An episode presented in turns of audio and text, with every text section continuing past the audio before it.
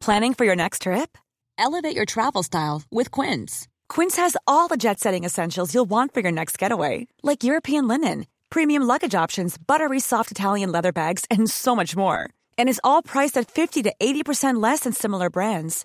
Plus, Quince only works with factories that use safe and ethical manufacturing practices.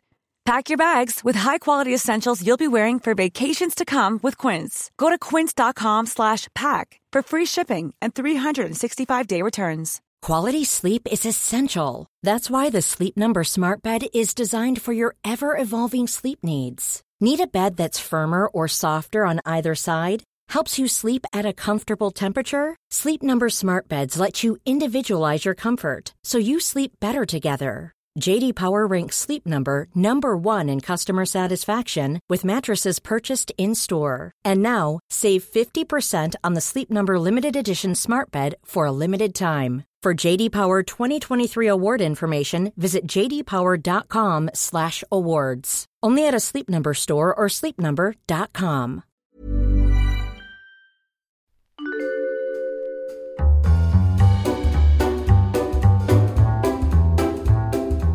and welcome along to this, the eighth and final episode in season one of Overlooked and Undercooked, a podcast wherein myself, Guy Montgomery, and my friend Tim Batt and Hello.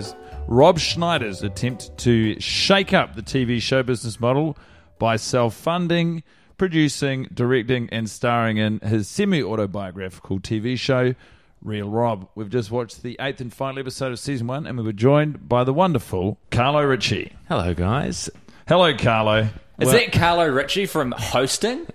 That's the one. That's me. Far out. Yeah. A real superstar in our midst. Well, Get that a lot. we- Get that. Yeah. We put our differences aside over a lovely helping of Real Rob. It's really it's, it's what a savior to our relationship in many ways. Oh yeah, we were on the we were on the what is it, on the Ritz on the Fritz. the rocks? I have to say it's on the Fritz. on the rocks?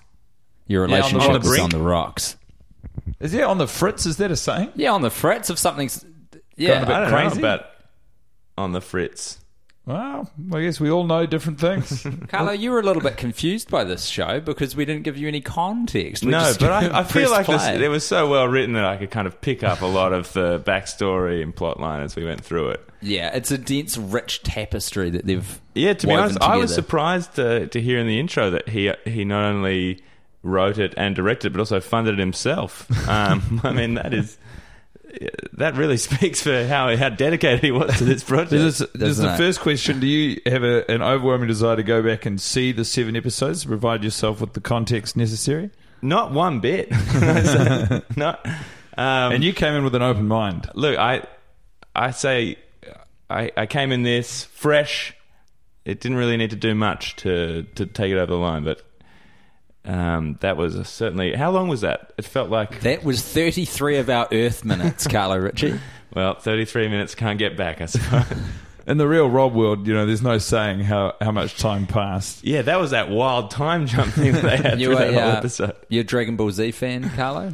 I am. I haven't really watched much Dragon Ball Z. there was a a place you go to train in Dragon Ball Z, which had a hyperbolic time chamber where you could kind of go in, and it was you know three minutes, but you'd spend seven years in their training. The Narnia of martial arts training. You got it. Far Yeah, out. it's and kinda- that was the other, like that was the main challenge of the hyperbolic gravity chamber was there was this Turkish delight everywhere, and you had to resist, and there was no, And it was always winter. yeah, there's no greater, li- yeah, I mean there are a lot of similar, and there was a lion called Aslan. Yeah, yeah. That, there seems like a lot of similarities between Dragon Ball Z and uh, and Narnia. Now I think about, it, I don't even know what Dragon Ball Z is.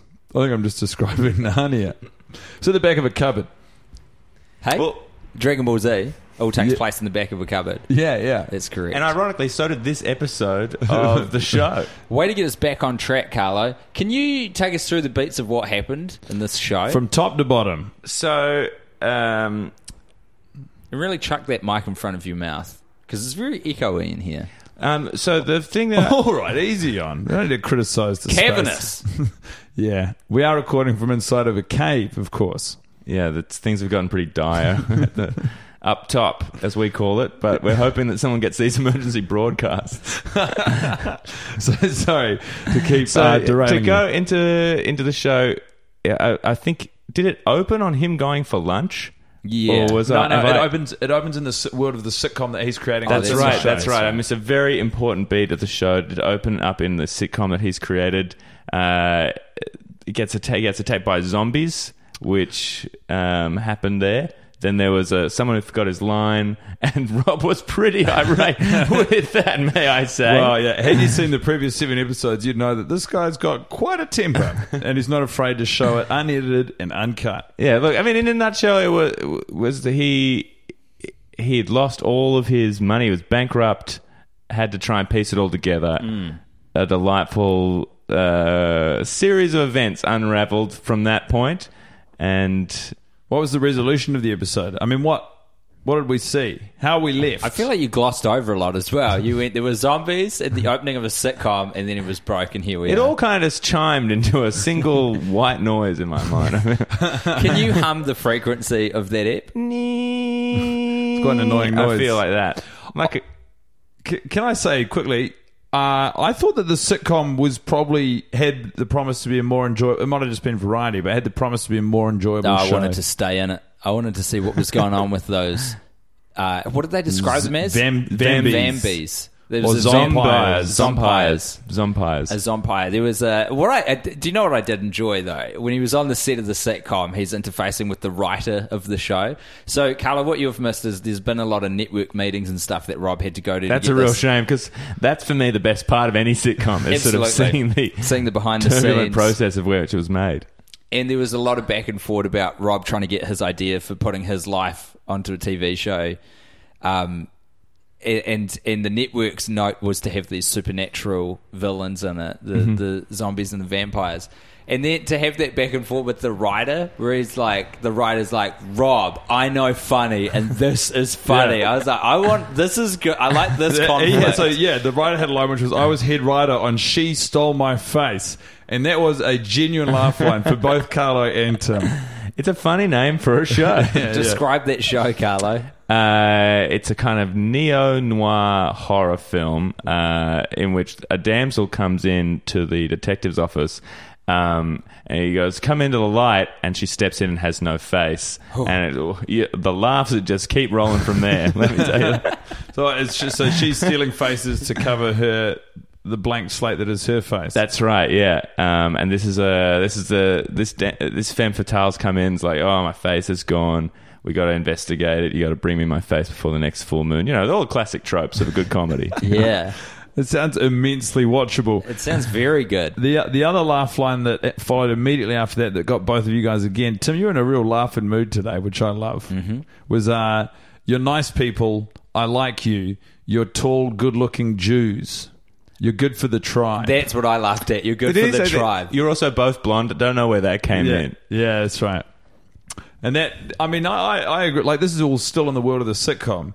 This was the closest we got to a well-made comedy in the season. Can I try and uh, defend my position of a laugh at that point? The rest of the show, every attempt at comedy is so surface level. It's like slapstick or just crazy him being racist on a stand-up stage while doing a bad impression of his wife. Which we know the impression is terrible because he's just showing a scene of his wife talking. Yeah.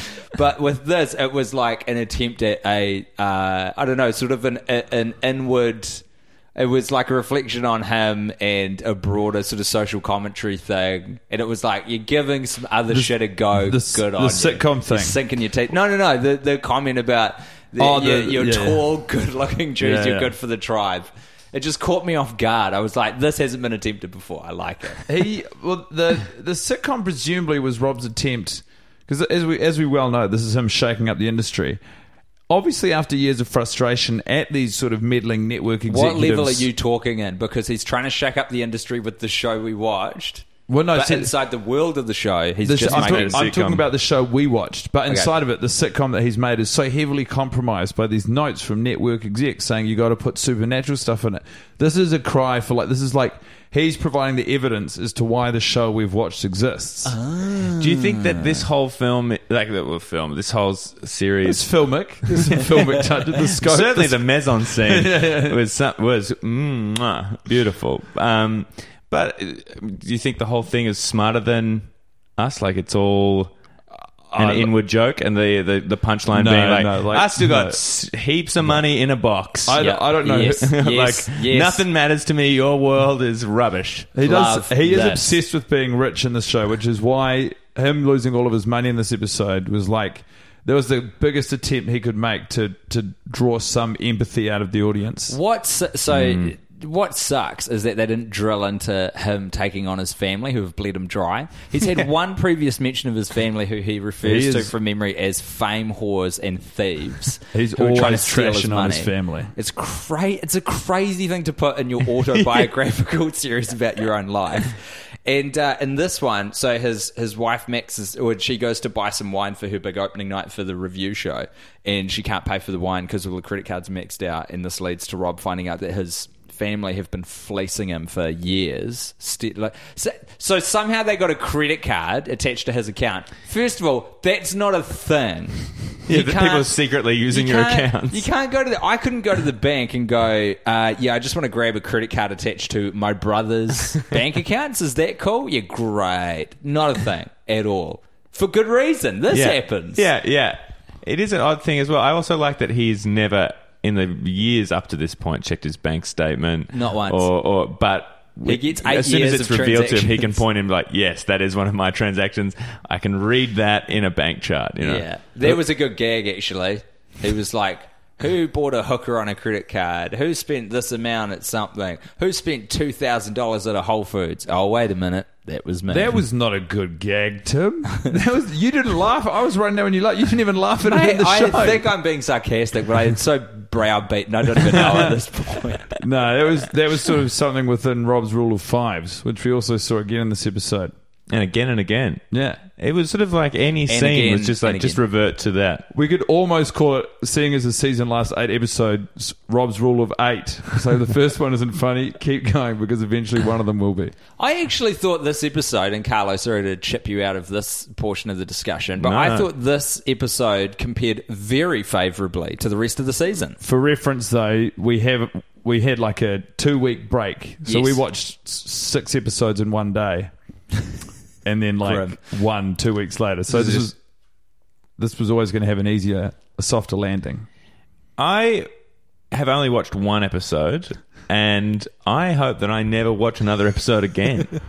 Let's I don't know how this rates to the rest of the series, but I'm not really, frankly, I don't really want to find out. Very well. I would call this potentially the best episode of the season. Well, so Wow. so in the last episode of the podcast, uh, also in the last episode of the show, we were speculating as to whether or not Ryan Gosling would uh, appear. I believe Carl Donnelly owes me five dollars. I think it's me. I think I am the ower of the $5. Oh, there you go.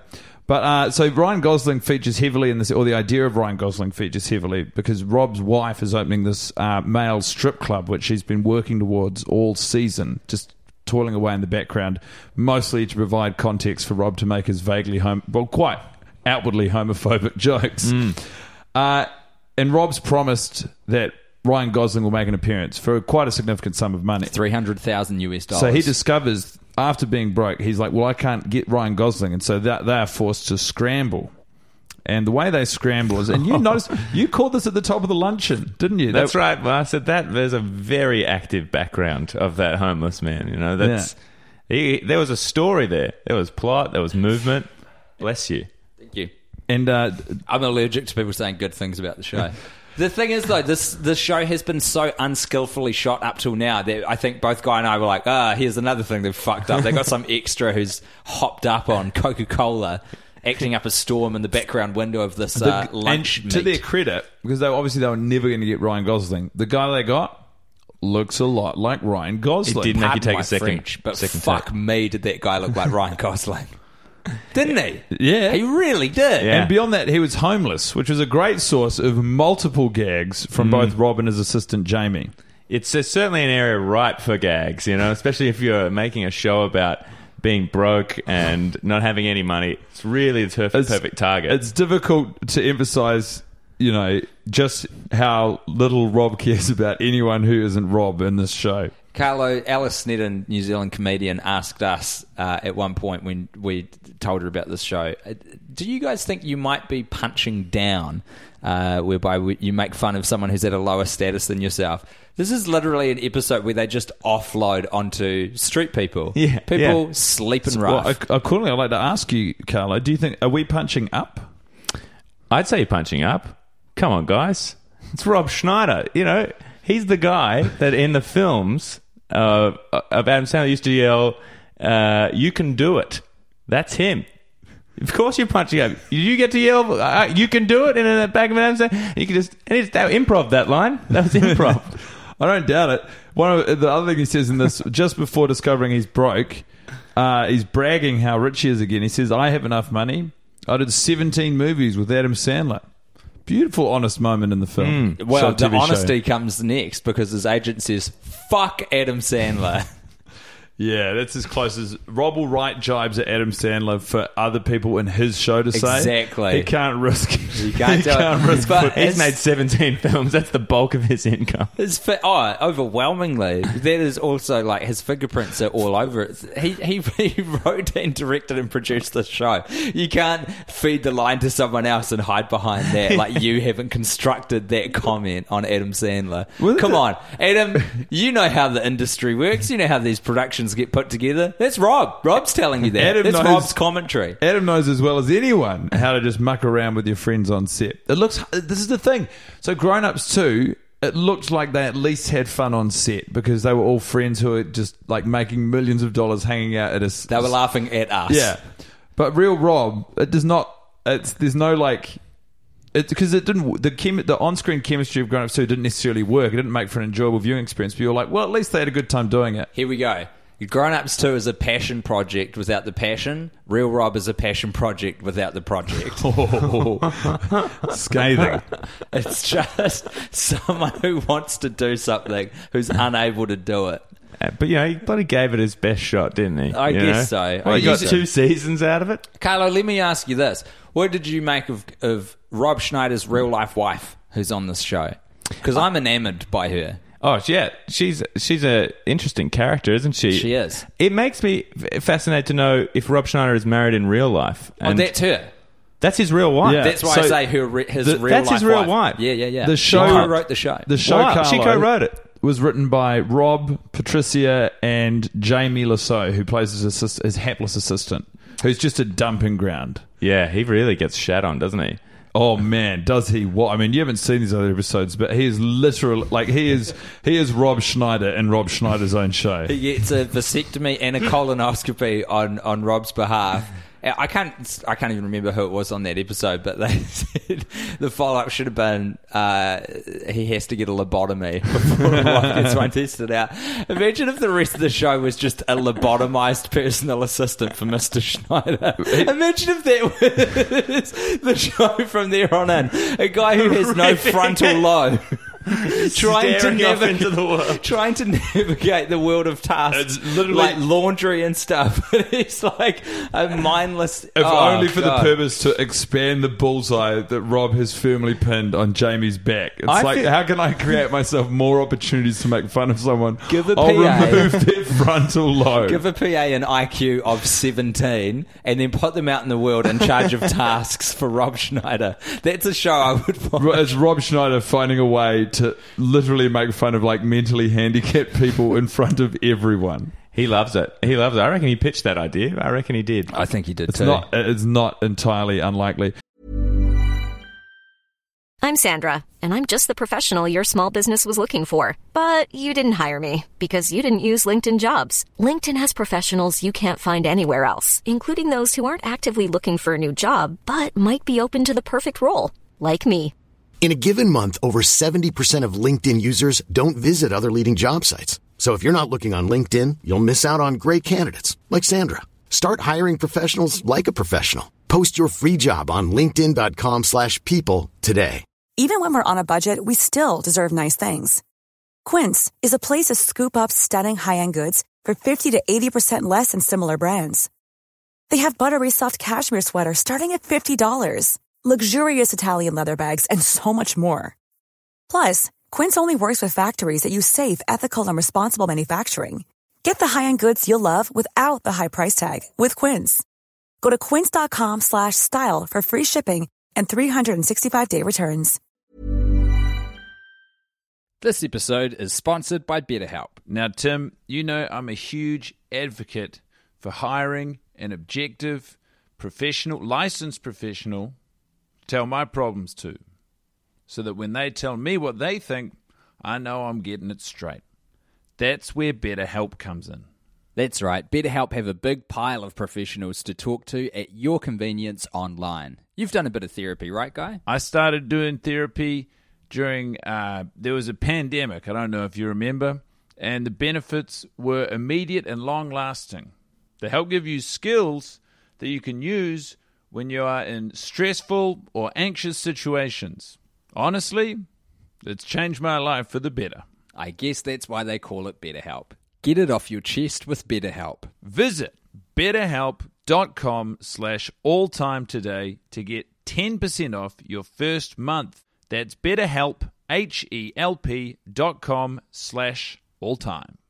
The the other thing that, or you again, you wouldn't have known this, but what frustrated me is he abandoned all of the devices he had used in previous episodes. Oh, So you're right. There's no talking heads in this. So in other episodes, he uses like talking reality TV style heads. Like they- interviews. Yeah, they go down the camera and they Address down to the down the barrel. also Oh my like God. looking stand at up you Ferris Bueller it's style. intercut with stand up com but it's, it's not quite Ferris Bueller because it's like talking heads but then another time he did break the fourth wall Ferris Bueller style he also would That's true. intercut him doing stand up comedy on what looked like a soundstage to know people and then in this episode all it was was like let's have a crack at pathos like let's let's put some jazz music underneath what's happening and hope it passes as genuine emotion This is like a sitcom by numbers. Just sort It of is. fill it all in, put everything in, and see how I've it works. seen this done on a show before. I watched Survivor. There's a bit where they talk to the camera. yeah, I feel like the We'll whole. put that in. It's like there's that great episode of Seinfeld where they pitch a show about nothing. What if I stretch that out to eight seasons and put every every single possible thing from a sitcom in the last twenty years in? Most unsatisfying part of this episode, they name check a lot of famous comedians and don't put any of them in this ep. They talk a lot about Norm Macdonald replacing him on his own sitcom when he bails out, and we don't get to Hmm. you see got him it again. and you got a chuckle out of that Who's- too Norm would be great for the job Oh, yeah, that was because. yeah. So the network, it, Rob has one day on set, hates the show, bails, quits, calls his um, manager, and he's like, "You got to get me out of this contract." And so he gets replaced, uh, and and yeah, and his assistant is like, "He he would be great," and then he slaps him.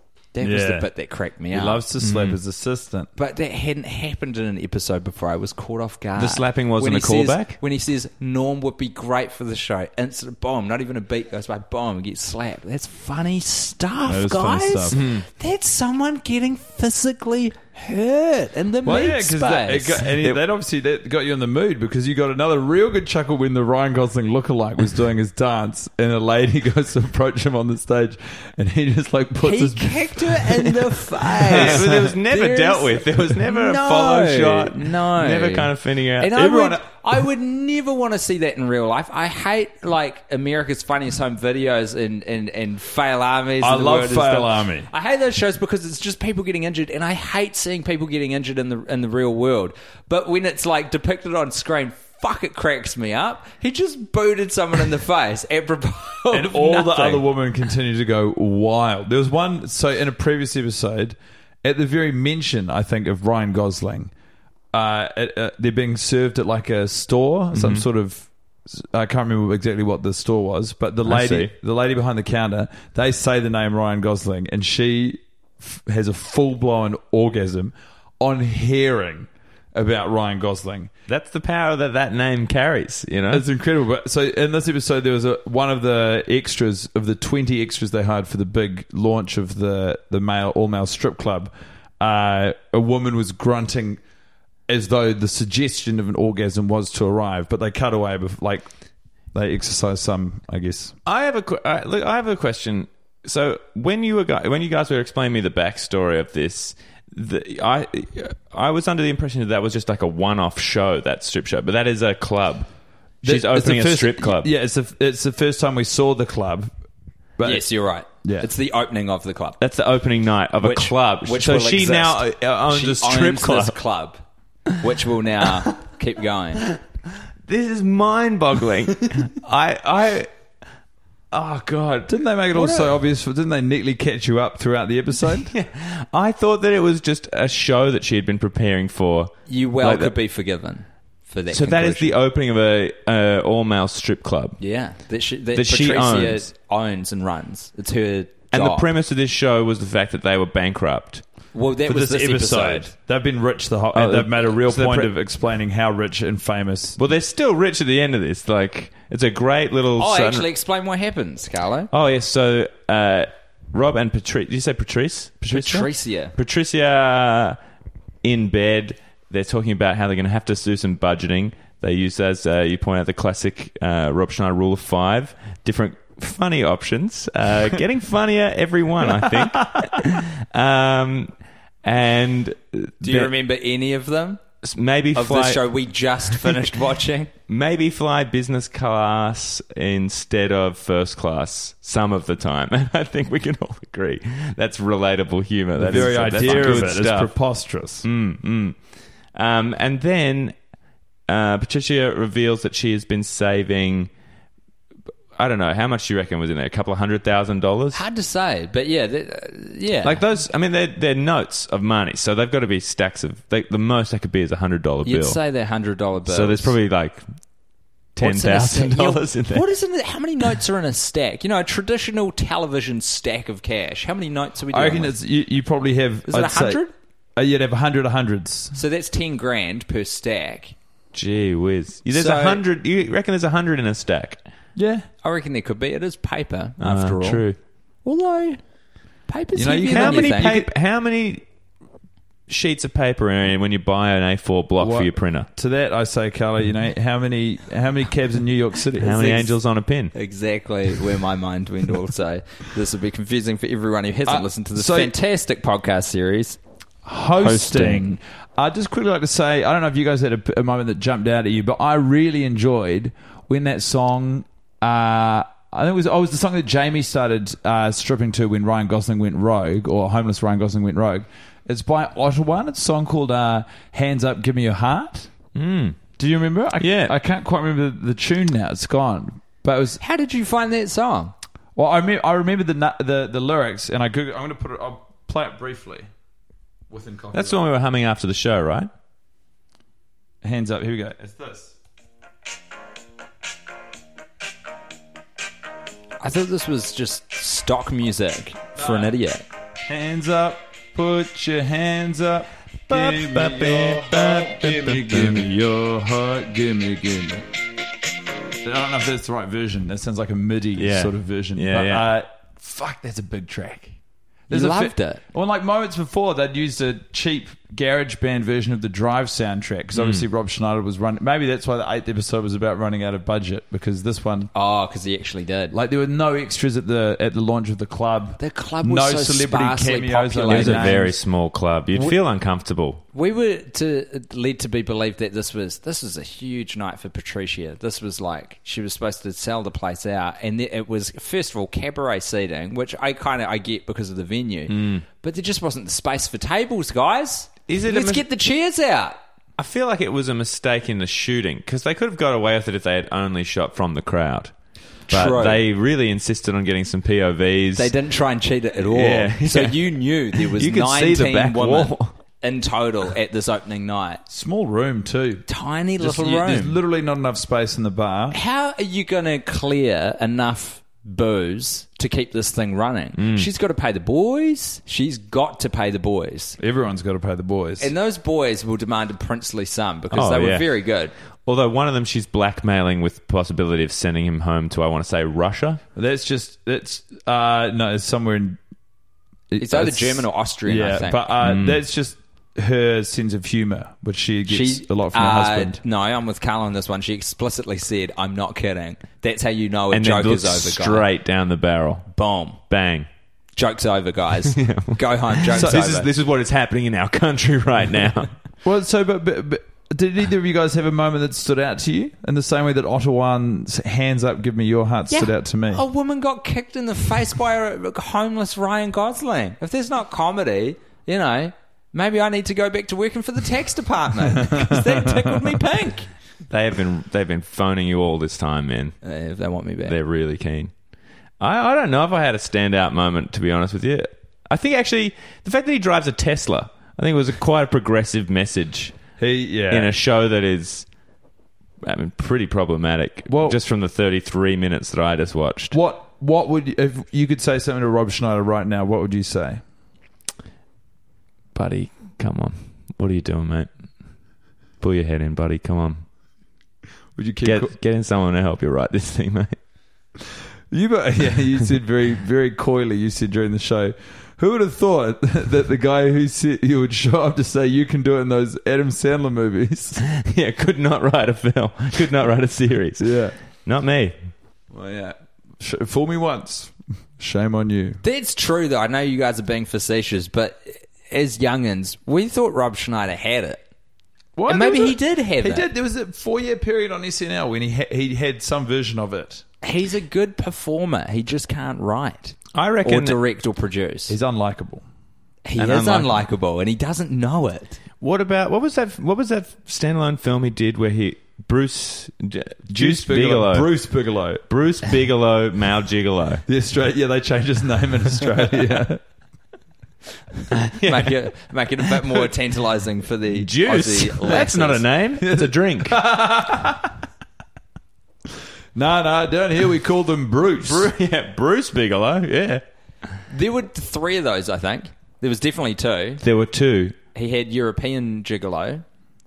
It was yeah, but anyway, yeah. So did you you were you were on board for that? You're on board for Deuce or Bruce Bigalow? I mean, that was a big film in the day.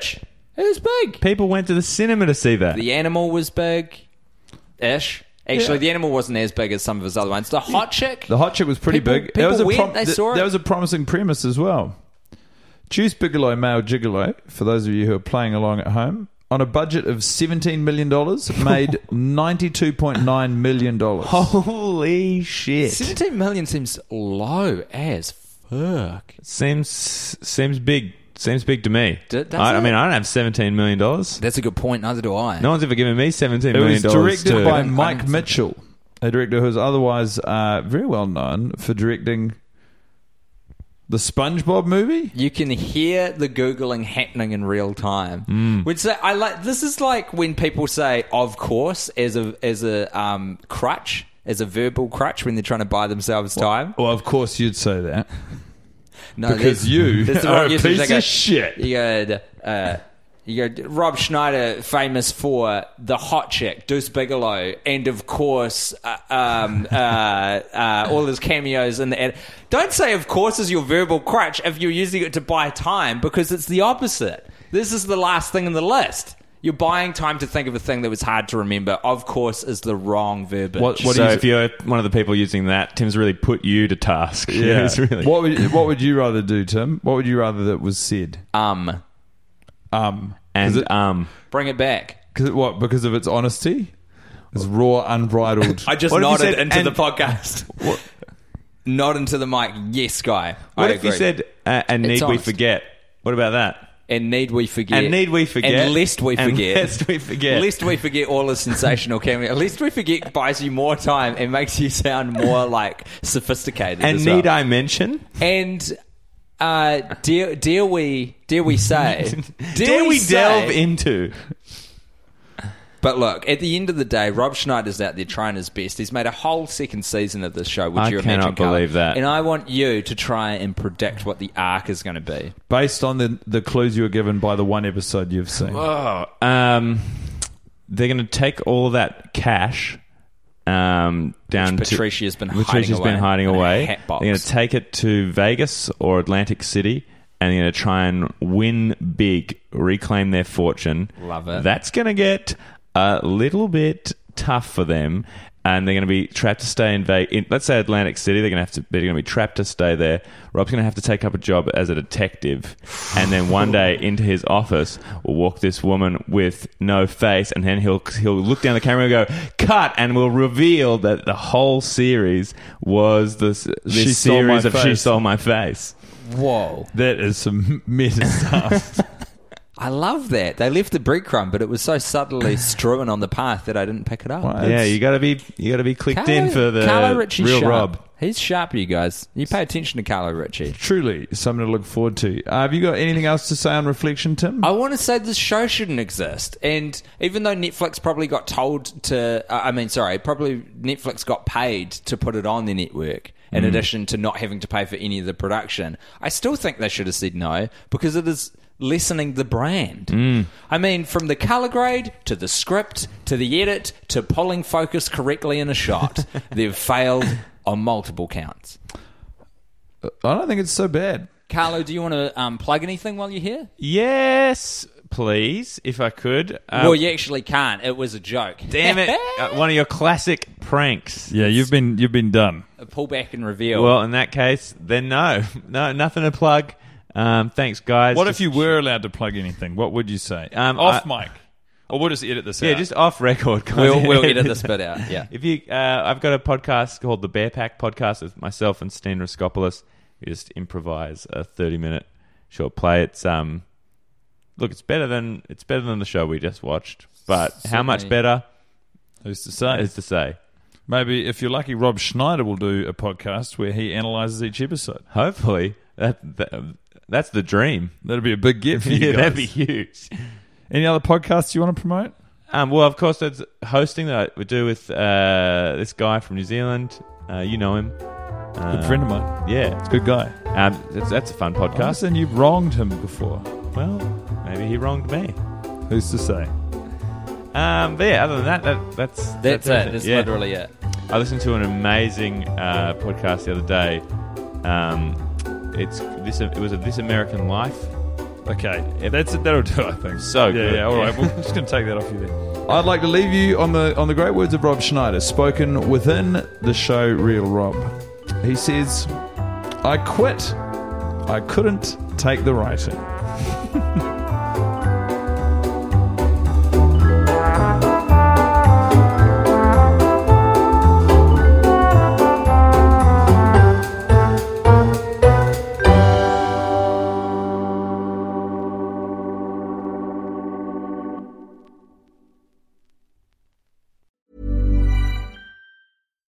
we're on a budget, we still deserve nice things. Quince is a place to scoop up stunning high-end goods for 50 to 80% less than similar brands. They have buttery soft cashmere sweaters starting at $50, luxurious Italian leather bags, and so much more.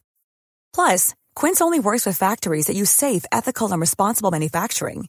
Get the high-end goods you'll love without the high price tag with Quince.